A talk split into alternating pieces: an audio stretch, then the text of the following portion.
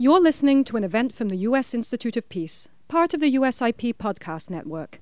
For more information about our work around the world, visit usip.org and check us out on social media.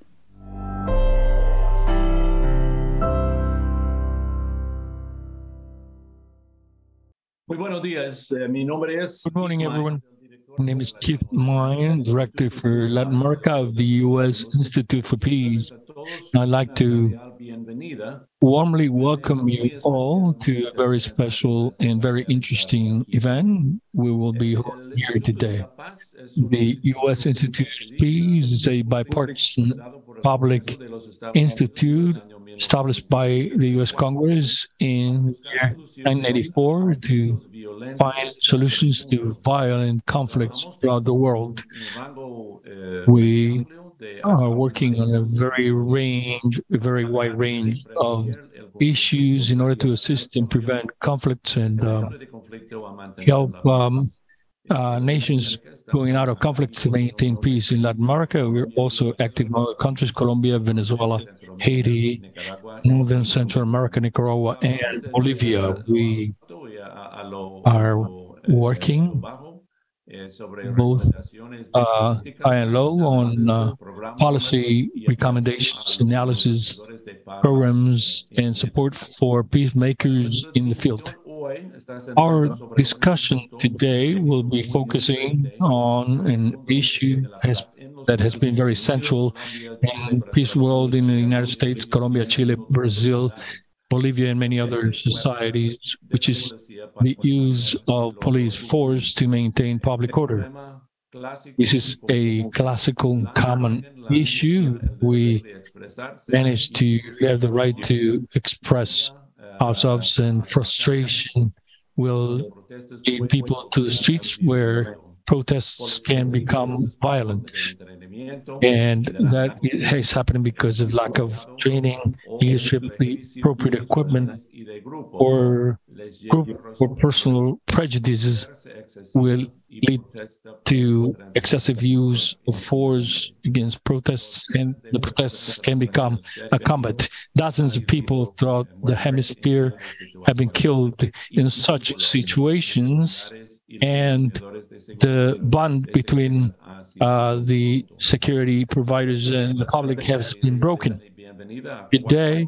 It is my privilege to welcome four subject matter experts from the hemisphere who will be sharing their perspectives on how to prevent escalation and create appropriate conditions so where the peaceful protests can be maintained in the communities while maintaining communities safe and secure. Today with us are Dr. Gino Costa, former Peruvian congressman and minister of the interior, a, an expert on police reform and democracy and has been working throughout the history on these issues. His book, Besieged Democracy, is a testimony of the democracy crisis in Peru.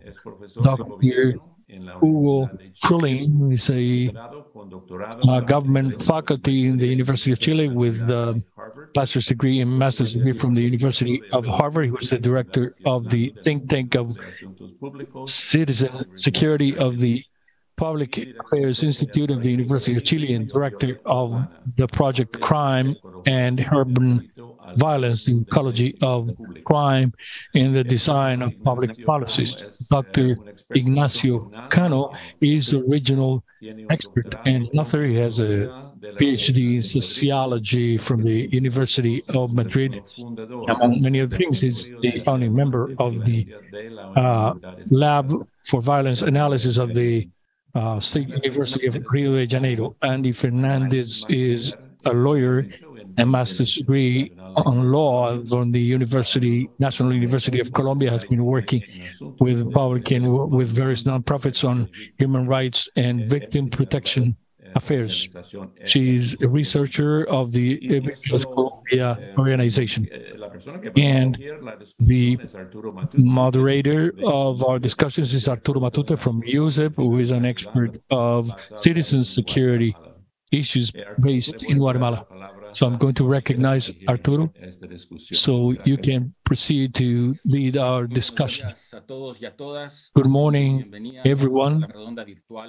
Welcome all to the virtual uh, roundtable on social uh, police and social protests in Latin America. And because we have a short time, I'd like to introduce our panelists.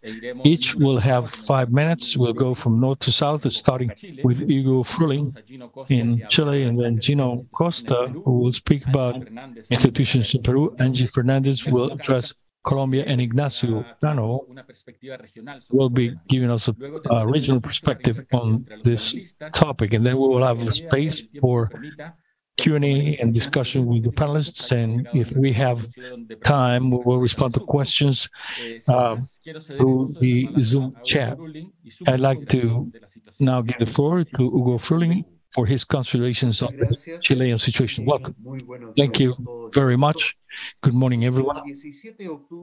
On October 17, 19, 2019, we started a very long period of social uh, demonstrations with an expression of violence against public and private property, accompanied by looting and other expressions of public unrest and discontent, which uh, lasted for several months in Chile, but it was previously uh, preempted by student demonstrations on 2005 and 2011. In each case, there was an expression of a very strong uh, misuse uh, of force by the Carabineros from Chile, and certainly the situation had to regret as of 2019 can be explained by the lack of correction on the part of each administration, our government, in terms of the strategic practices, protocols, and standards used by Carabinero uh, law enforcement in uh, vis-a-vis every situation. Misuse, of course, um, resulted especially in wounded people, people in shock, the unrestricted use of tear gas, in some cases directed against people themselves, the use of um, riot um, rifles causing um, uh, visual trauma in the last the loss of uh, one or two eyes in the protesters. Just one month after the protests started, the Carabineros announced that they would uh, stop using those rifles when several international human rights organizations have been uh, intervened and they had stated that those rifles should not be used to avoid any injuries being caused to people. And they also insisted that it was necessary to stop using them due to the lack of training by those who were using them in the case of America's Watch and with the support of the University of Chile we were able to establish that the bullets being used had metal incrustations. Since I have a short time, there's some aspects that I would like to highlight in this while the misuse of force was evident. The truth is that despite the military intervention that was decreed by the government, the curfew that the government established for 12 days, the number of deaths as a result of the actions of the state agents was relatively low uh, in about five individuals. There was not an extensive use of firearms being used to control riots. And this government has cooperated with international human rights organizations and uh, opened the door to discussions with them and uh, later published a new protocol for the use of force in the National Gazette. Some recommendations I'd like to note based on these episodes is that the special Carabinero forces were not prepared or have the necessary uh, staffing to deal with the social protests that extended to the entire country. There were 1,400 members of the law enforcement uh, that had some degree of training, and they had to turn to a greater staff that didn't have any training in the rest of the country. In the end, more than 20,000 Carabinero law enforcement agents were controlling the violence, which led to a, a situation of turmoil, uh, out of control, and misuse of force. Now, too, it would be impossible to understand what happened without alluding to the 12 prior episodes where there was not a proper oversight and correction on the part of the civil administration in office at the time. Thank you so much, Dr. Foley. We now recognize Dr. Gino Costa. Please. Thank you, Doctor. Three factors have contributed to the serious human rights violations in Peru protests. First, the deterioration of democracy and the growing impunity of law enforcement. The uh, Peruvian uh, democracy is in crisis since 2016, which has led to um, rotation of the commands, lack of uh, authority, and the absence of um, accountability by our security forces is a major factor because of the major deaths that we had in the investigation that was carried out vis-a-vis the repression, violent repression of the 2020 protests. The investigation was shelved and the Congress let all these forces and uh, asked the prosecutor's office to just leave it at that. And this does not explain the uh, misuse of forces. The use of these forces that are inadequate have not done their job, and since some time now, they have not used properly their police force. Second, the this uh, manifested itself in the way the government dealt with it, and it, they called for immediate elections, snap elections, and they opted for an aggressive response to mostly peaceful um, um, demonstrations where while there was looting, and then also this uh, led to a crackdown that repressed people vis-a-vis the deaths. The government did not change their political discourse or the protocol, and they did not uh, hold the Minister of Defense or the Interior responsible for what had happened in the Prime Minister either six days after the Huamanga deaths because of the military repression. The government did not announce any investigation leading to the replacement of any operational command because of the results. And also, no uh, action was taken and it, ha- it, has taken too long. Six months after the start of the protests and multiple reports and media reports, the police are still there, and no measures has been taken with uh, alleged responsible people, and the army has not been prosecuted because of what happened in Huamanga, and also the uh, projectiles that were used are the same used by both the police and the military. In the involvement of both military and police, and several victims got bullets on their chest and brain while they were saying that they were not dangerous.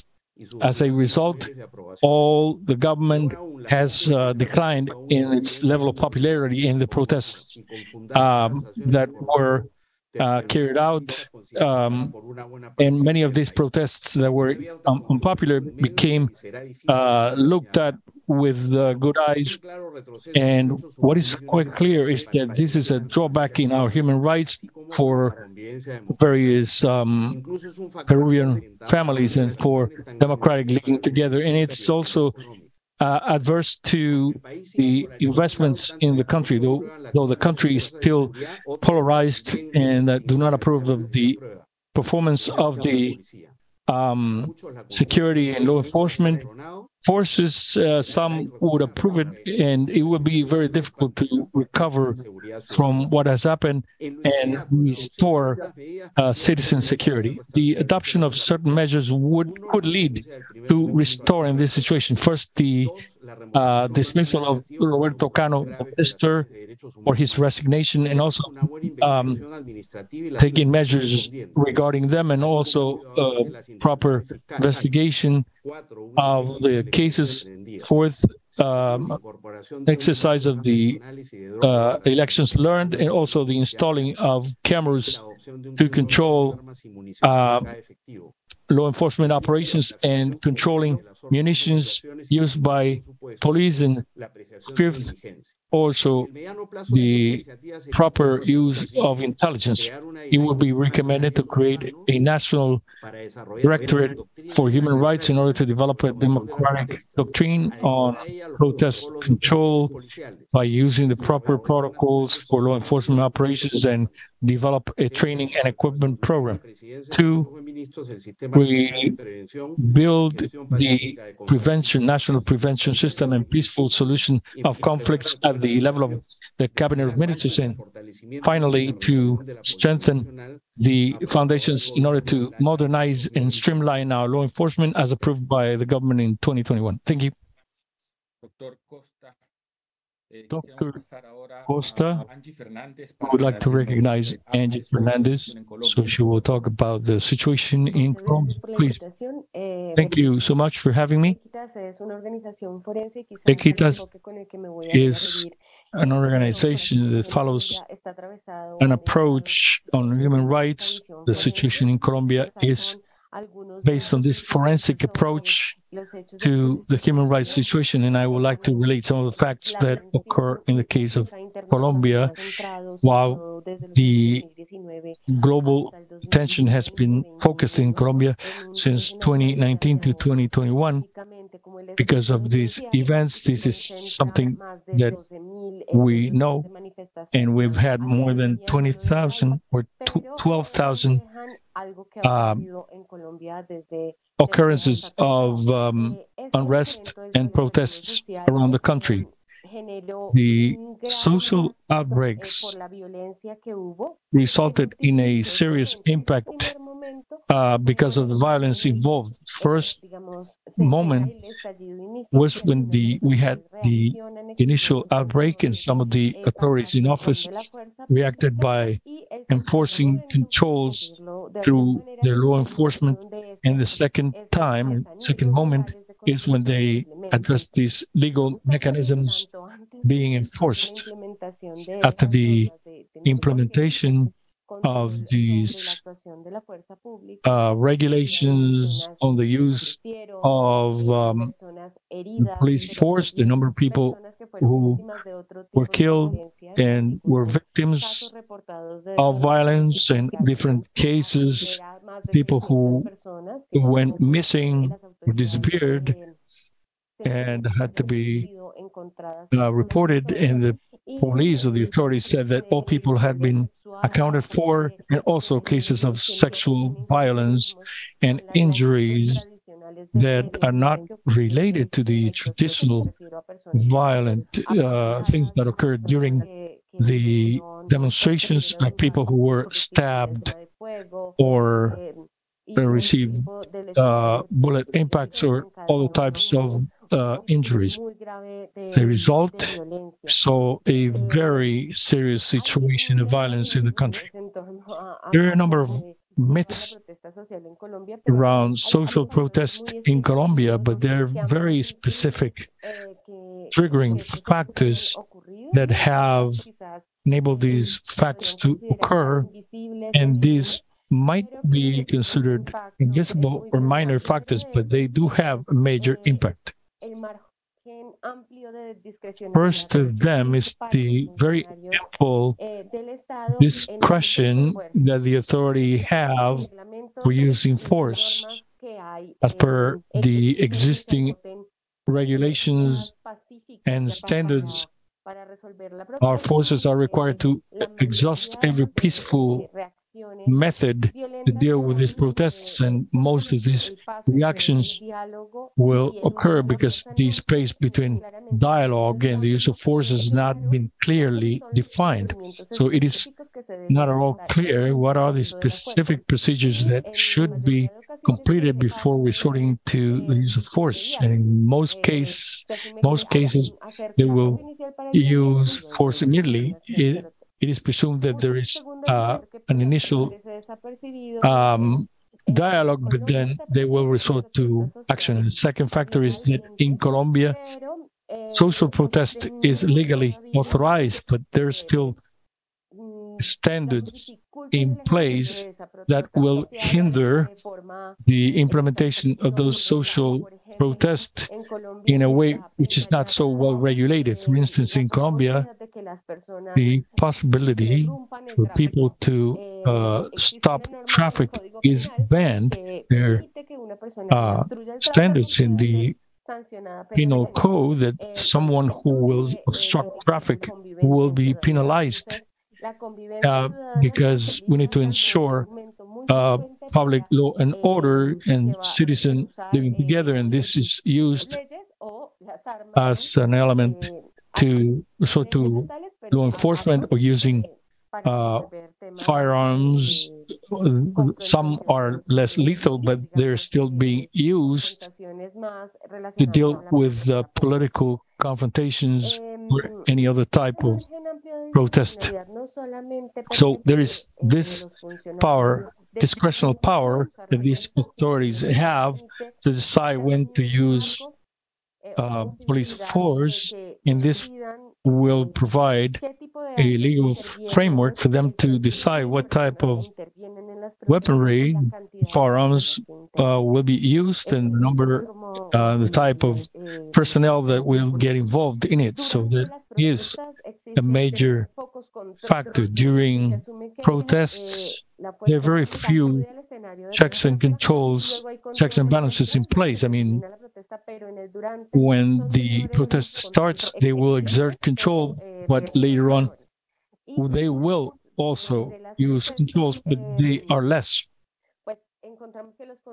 And we have found that such controls, in terms of accountability, are minor in nature and they're processes that will go on for 10 years. Uh, many of these court proceedings uh, instituted will take more than 10 years and there will be no result at the end. And um, besides that, we have looked at many violent scenarios that will occur in very specific sites where these protests or demonstration will take take place, but it will go beyond that.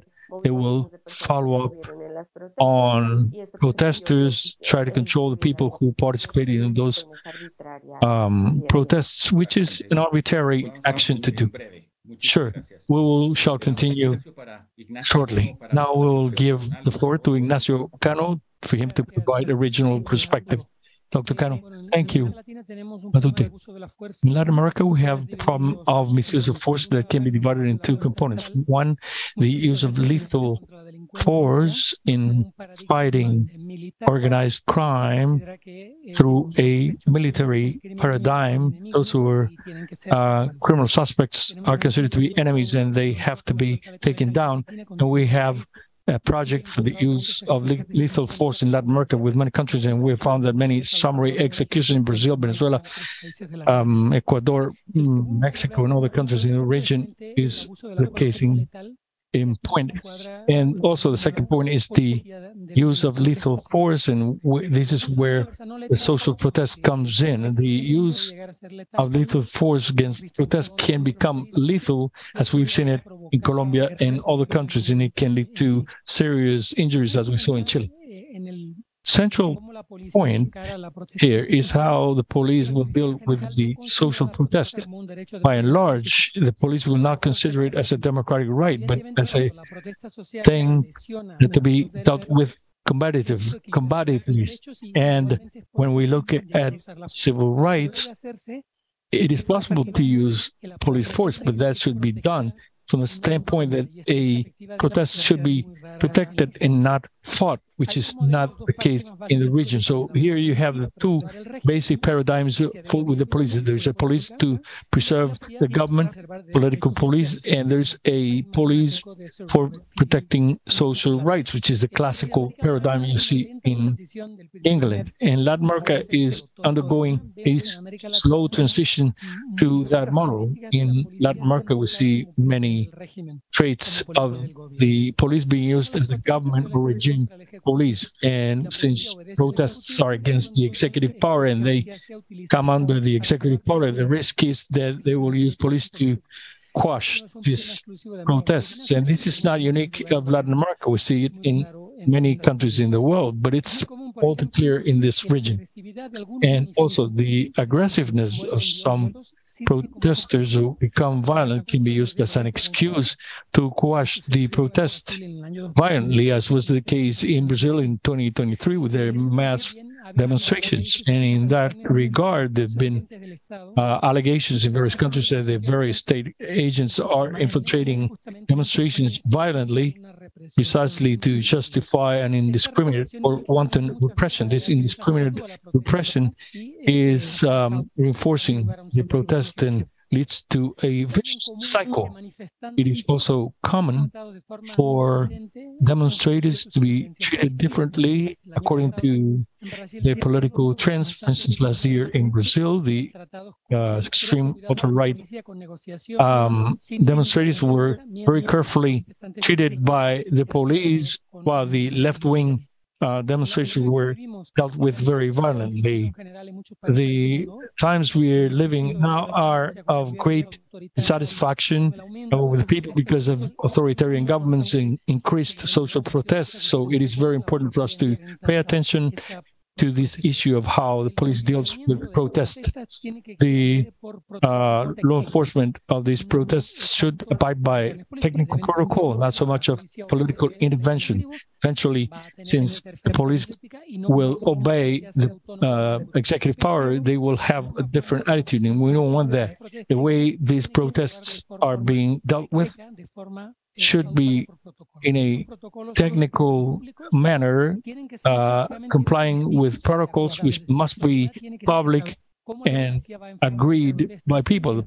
The public should know how the police is going to deal with a demonstration and what are the measures they're going to take to reduce the discretional authority. Despite that, what we're seeing in these countries is the opposite thing. For instance, in Chile recently, there is a new law that has been enacted that gives the presumption of legitimate defense or self-defense to the police. So something that has caused injuries or wounds to someone will be treated uh, as legitimate self-defense, and the uh, courts will condone it. And there are protests such as that going on in the continent. In other cases, with the application of uh, terrorism labels to it, we've seen it in the U.S., the United Kingdom, etc. And what's happening is that they're giving them carte blanche to the police, and they will do can do anything they want, and they will be justified ex post facto. And with this, we need to deal with the increase of oversight and control, both internal and external mechanisms for police um, performance. Without those external and internal control um, mechanisms, we will continue to see more injuries and uh, excessive use of force by the police in the region. Thank you. Now, I would like to open up our space for exchanges between the panelists in order to uh, incentivize our panel discussion, I'd like to start with a couple of questions that would be the basis for our discussion.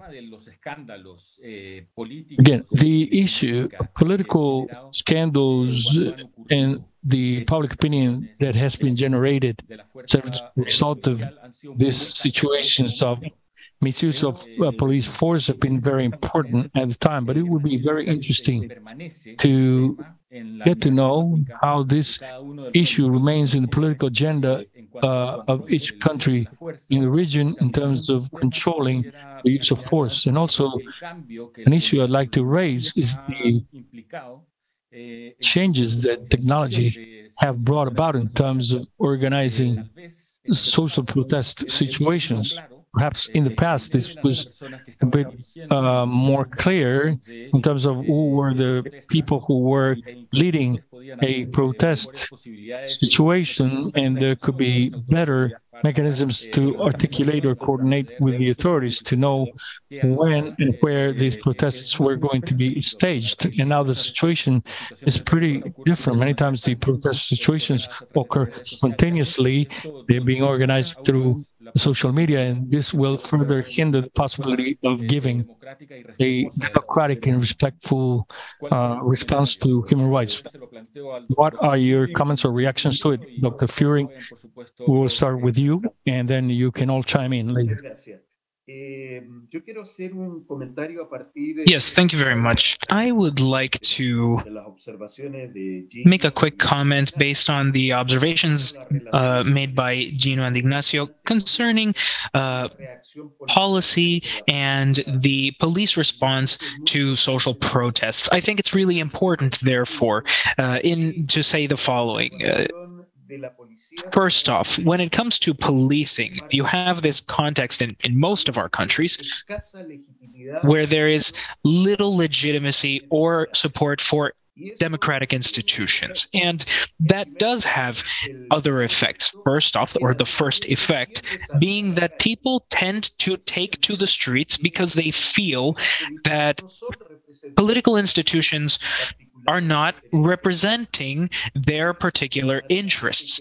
And obviously, that leads to conditions that cause police to use force in response. But secondly, looking at the case of what occurred in Chile, I find that the tone, the narrative of who supervises the state is essential in order to promote the conditions to reduce tension and resolve the and resolve any matter in a peaceful way.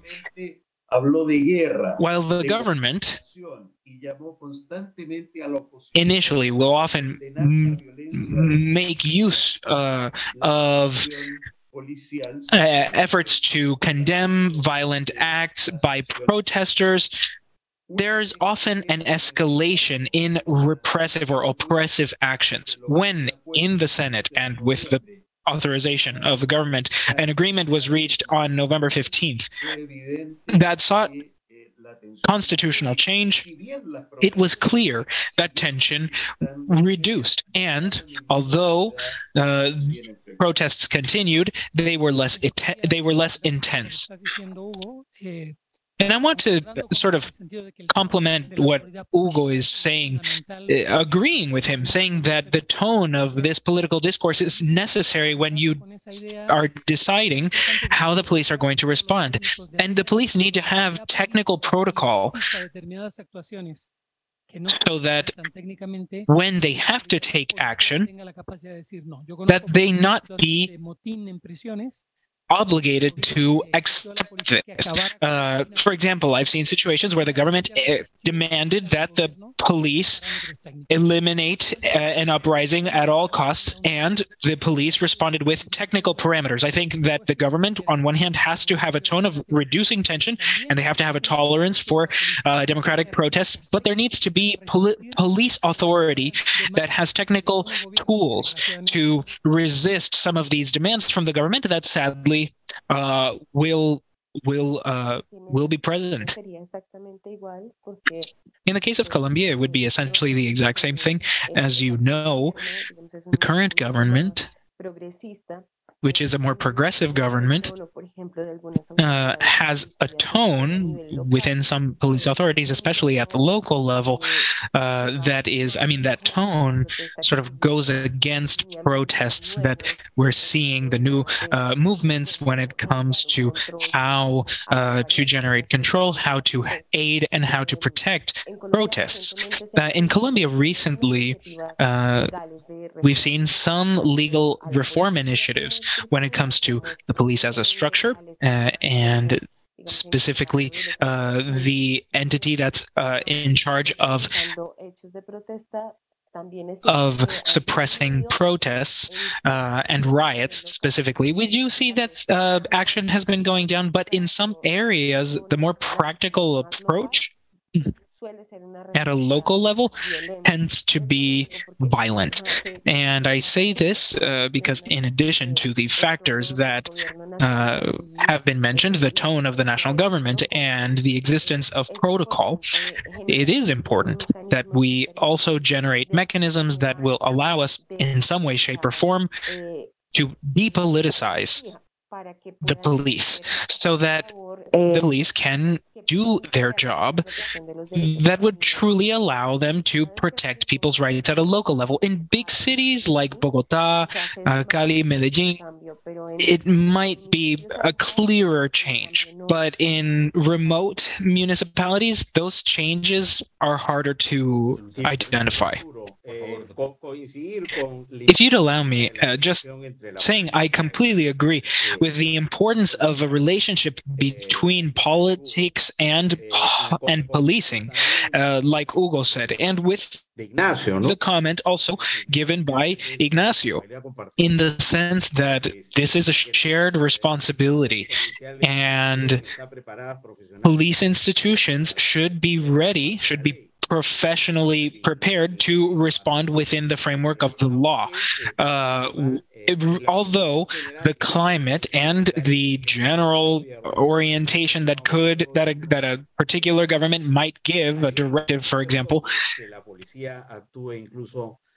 might lead to the police acting in the margins of the law, acting against protest protesters, accusing them of violent acts, or as, accusing them of terrorism, which causes the rise of a climate where the police act within that context. Eh, Obviously, there's a political responsibility there because there has been an inadequate response, and the police have really gone beyond what they were supposed to do in terms of keeping these uh, protests under control. I want to mention an additional aspect, which is the use of firearms in particular. Eh, eh, uh, long range firearms used in Peru, for example, during these protests. Nothing uh, keeps that from occurring. That's within legislation. But eh, you know, it has to be an exceptional, uh, an exceptional measure. Um, an extraordinary measure. When that use, however, it goes inadequately controlled, uh, like what happened in Peru recently, that can lead to occurrences like what we happened in uh, in the case where six people died in one day, or ten in one day in Huamanga, or eighteen or nineteen in Juliaca.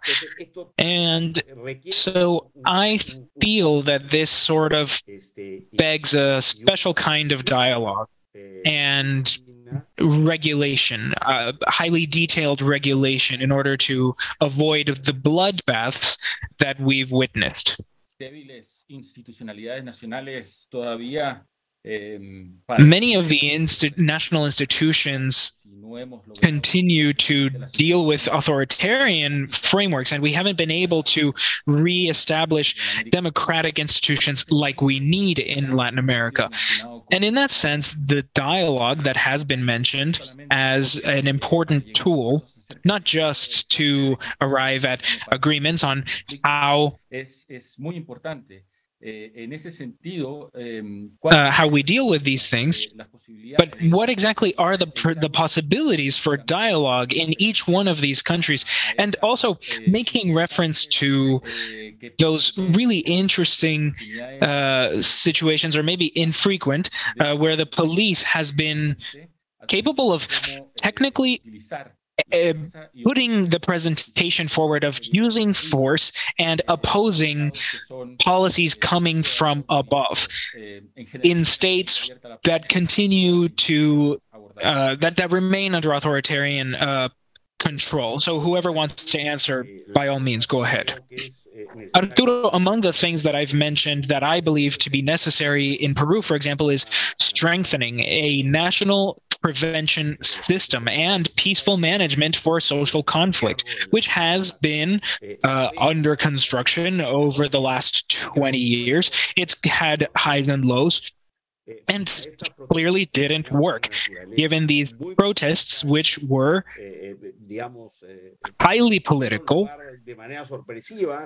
and we could say occurred in a surprising way after the failed uh, auto coup uh, by Pedro Castillo, and there was an there was a situation where the protests didn't really have a clear face or a clear message, and we just couldn't establish dialogue with the protesters.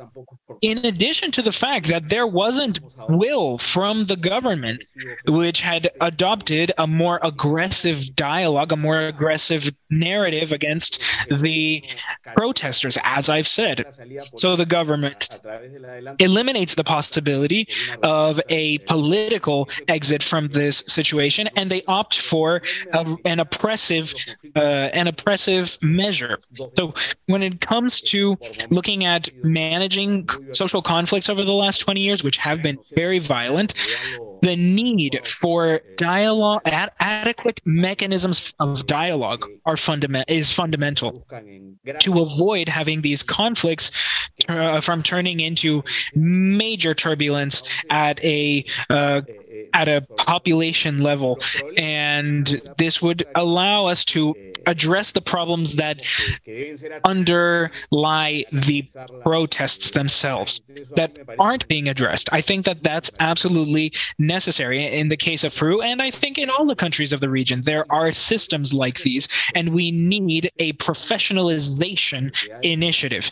Uh, we need to train, professionally train the staff members and the personnel who have had to learn on the ground or who have had to learn in the moment, uh, but it hasn't been a real professional preparation for those who have to enforce the law in context of social conflict. And if that doesn't work, then recourse to pol- uh, police force is the last uh, option. And that's where we deal with uh, violence and human rights violations that we've seen throughout the region. I wanted to uh, come back to what Gino said uh, concerning the legal limit, which we've been mentioning for a long time. We need to have laws on the use of police force, specific laws. Generally, they don't exist throughout the region without any exception.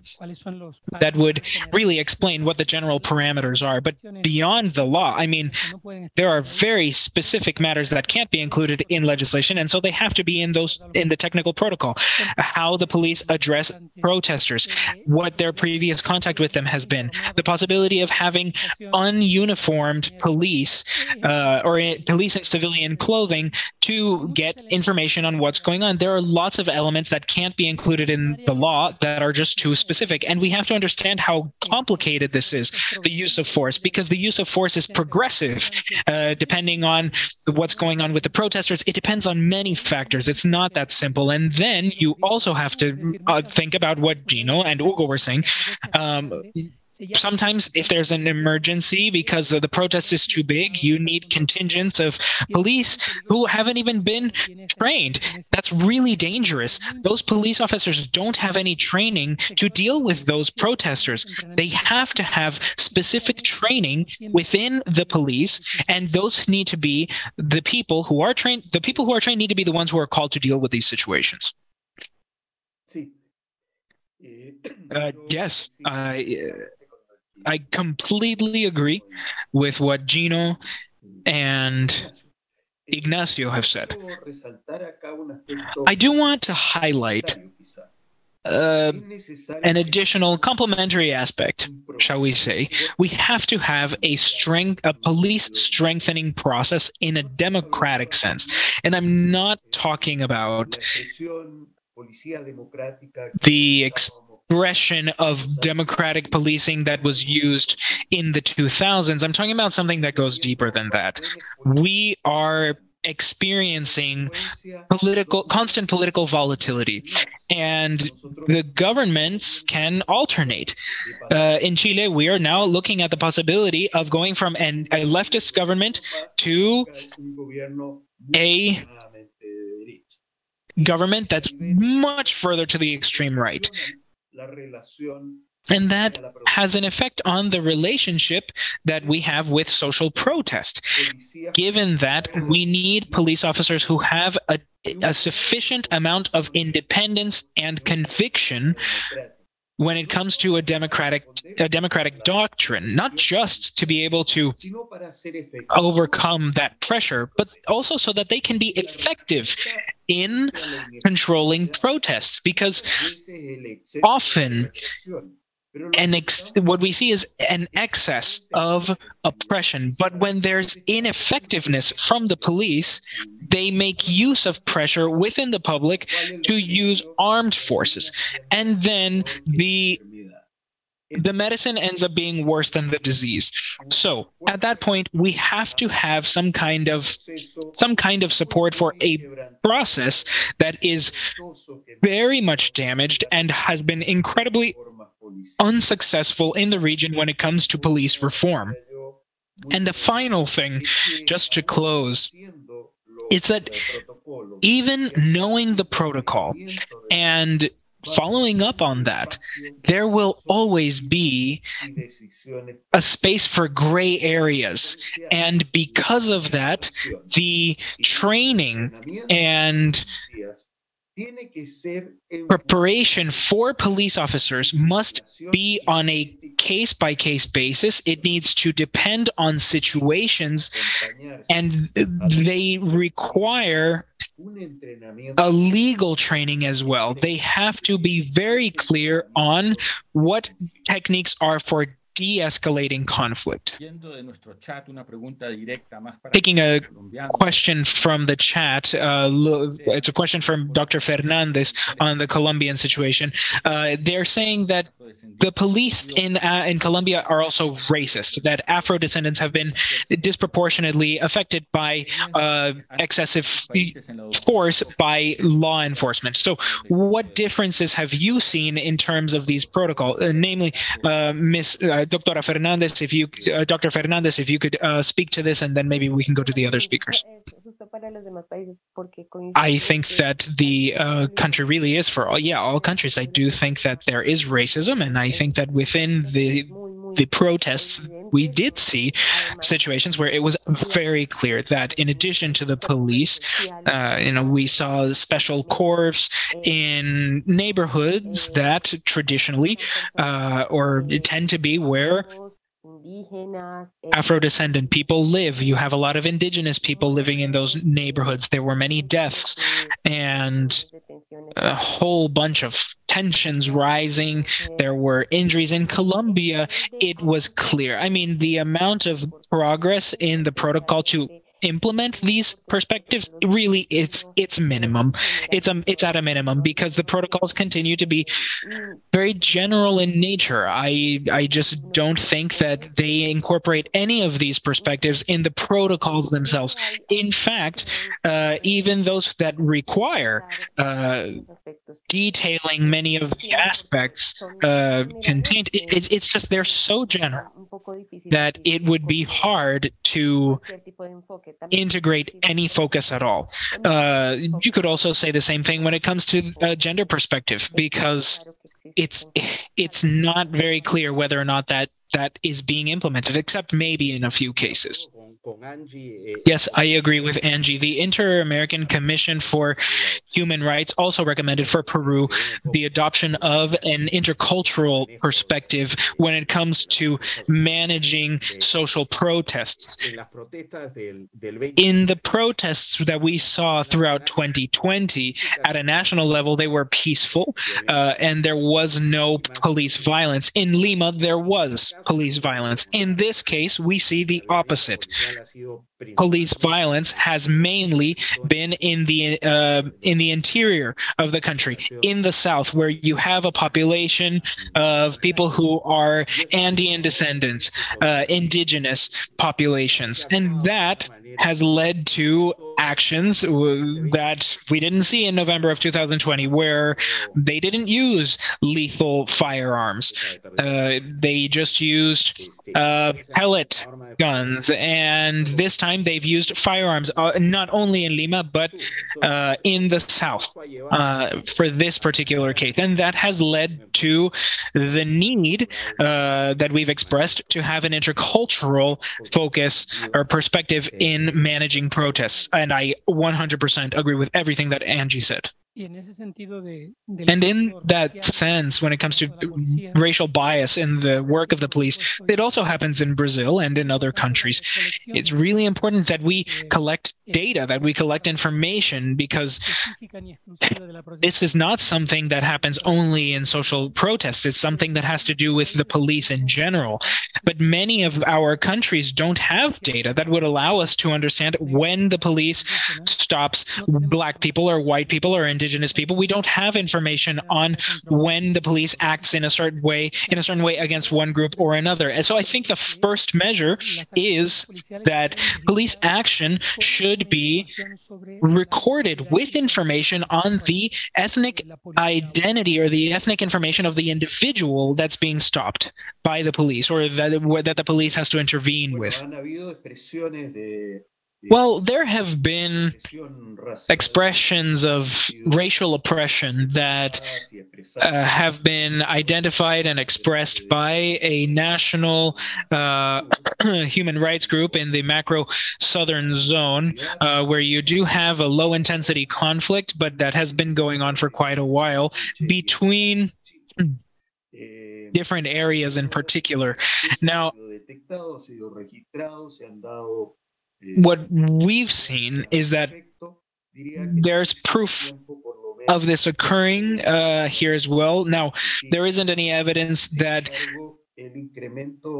this is what we're seeing in this particular case. But one of the most important elements when it comes to irregular migration, for example, uh, within the country, in addition to the general debate on the matter, I think that it really opens the door for uh, the phenomenon of racial discrimination to occur by police, by the general population, and that can really show its full colors. That's certainly a, a, a, a clear uh, danger that remains present to this day.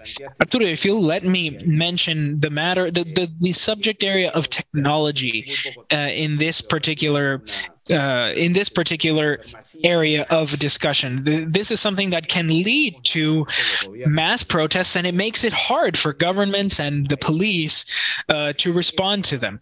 And that's true. But it's also true that technology today, uh, as I've said, makes it so that uh, police deployed out on the uh, at the local level or anti pro anti riot forces you know they can incorporate a camera for example that allows them to see what's going on uh, at the ground level. and it's to protect the police uh, from the protesters and also to control the use of force by the police. Uh, this, complemented with drones, can allow a, an operational center, uh, of course, with uh, cooperation by officials and uh, politicians. It would allow those places to follow information as it's uh, as it's uh, as it arises, um, and it it can be filmed and reviewed later. We can learn many lessons from it. Today, we can get we can get basically everything on video, something that a few years ago were, was not possible. Today, technology, I hope, our police uh, forces will use them. I, I hope that our police forces will use that technology. And oh yes, okay. Uh, and concerning what Gino was saying, I think that that's very much true. Our experience has been that there needs to be internal social control when it comes to police force. Uh, because, yes, uh, the police could announce that they're going to wear cameras during protests, someone does need to make sure that that's actually happening, that those cameras are delivered by the police, and that later on somebody analyzes what happened in each of the cases.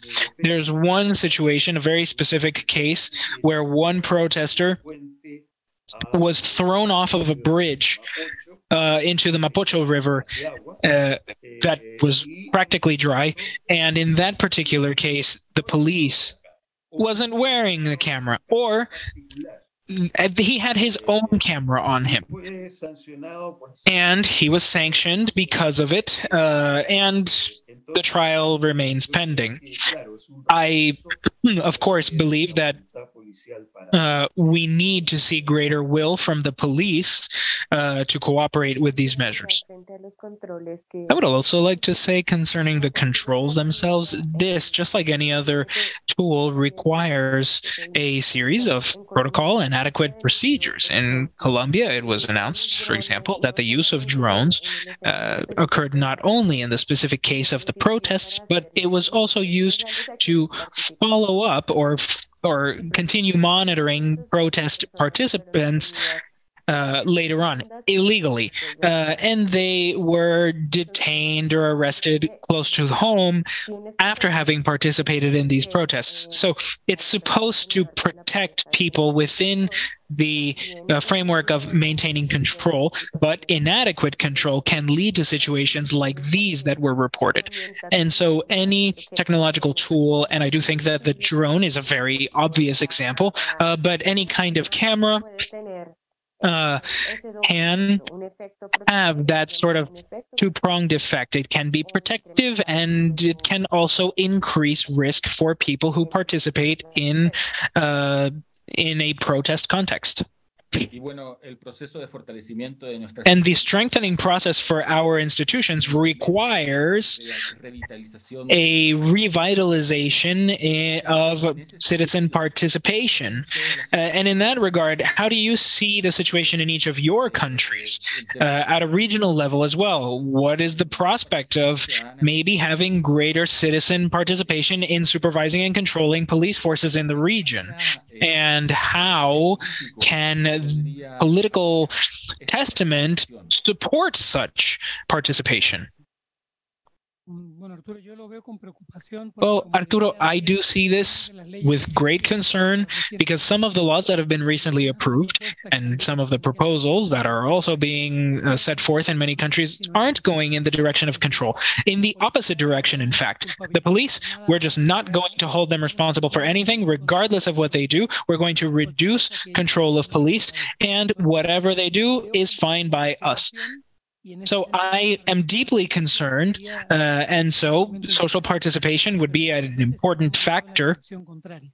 But often what we see is uh, a movement in the opposite direction um, uh, against social participation and against control measures, sending that message that whatever the police do as a public authority is perfectly fine. And we're already living that because as an agent of the of the state, the police officer already has a privileged position or is already in a privileged position. Uh, people who are suspected of having uh, carried out a crime will be at a disadvantage. Uh, what we see is that in many countries, this privilege uh, for the police is being increased uh, and control is being reduced. Uh, it, obviously, when there's a huge scandal, governments say, no, we do need to control the police more because these scandals have, have arisen. But as an institution, it's not convenient. Like it doesn't con- it, it doesn't benefit the police for there to be more control.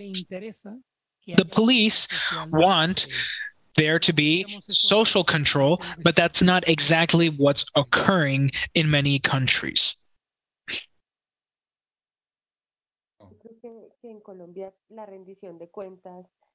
I think accountability in Colombia uh, for what the police does and what the mechan- the control mechanisms are, uh, well, have have gone through different stages.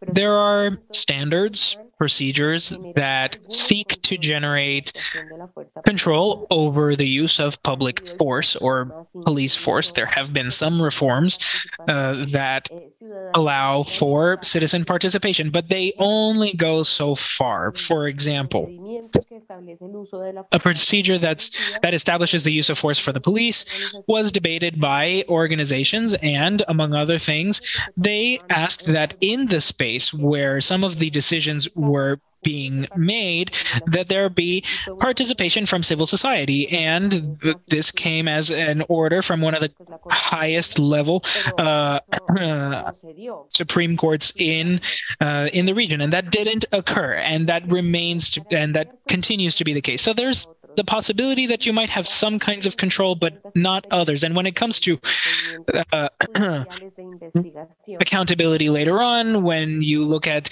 uh, investigations that are carried out, there is a rule saying that when there are serious violations of human rights or serious injuries or situations that go beyond uh, the uh, the purview of the actions that the police can take, it should move towards these investigations. And what we find there is that in the majority of these investigations, it doesn't lead to that level of authority. And so that's sort of what we see. I, what I'm saying is that when it comes to the practical procedure itself, there is flexibility for implementing some of these factors.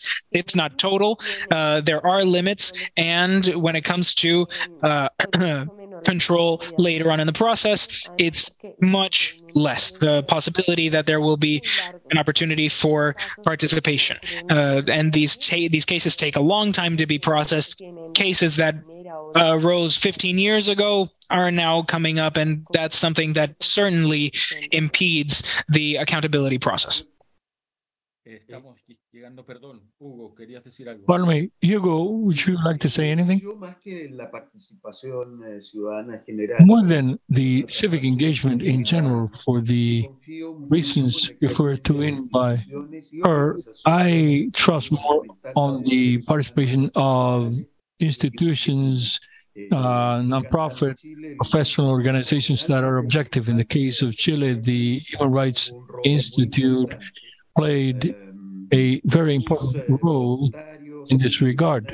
Their volunteers um, and volunteers who went to precincts were able to get into uh, those areas and prevented the police from committing many more abuses. And I will also say that the, the national um, body responsible for implementing the treaty against torture visited uh, penitentiaries, uh, detention centers, and people who, for various reasons, were incarcerated. I think that those mechanisms do have a fundamental effect.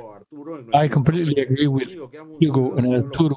Our case the only thing that has worked are the external controls, the national, international human rights organizations, and the independent media in order to account for what has happened and demand explanations from the authorities. Unfortunately, this has not resulted in a change on the attitude of denying all this on the part of the uh, authority. And of course, this will, in one way or another, mark the uh, future uh, of democracy in in in, uh, in these times, and uh, we will have to um, you know, try to make them abide by what the human rights organizations telling them to do. It does that doesn't happen, our democracy will continue to deteriorate with the implementation of a new arbitrary system for the use of force, especially in our countries. According to recent surveys, we can see that this is a basic concern for the Peruvian uh, public. we are going beyond our time allocated to this event, and I would like to thank you all so much for your participation. We're hoping to continue to develop this uh, dialogue and uh, our intent has been to contribute to a greater understanding of the situation in our countries and also identify more opportunities and policies that can help us reduce police violence and promote accountability and also promote the contribution of the academia uh, and government officials and nonprofits responsible for law enforcement in the region. We are also responsible for providing a better training to police in the region. I'd like to thank you all for the time you have given us and also to all those who have registered to attend this event and we will meet again soon the next time. Thank you all. Have a very good afternoon. Thank you for listening to this event. If you'd like to listen to more events or explore our other podcasts, visit usip.org forward slash podcasts.